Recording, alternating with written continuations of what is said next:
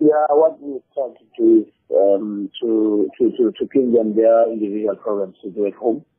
Because obviously it's still the situation that they don't have to sit and relax, because the games are still gonna continue.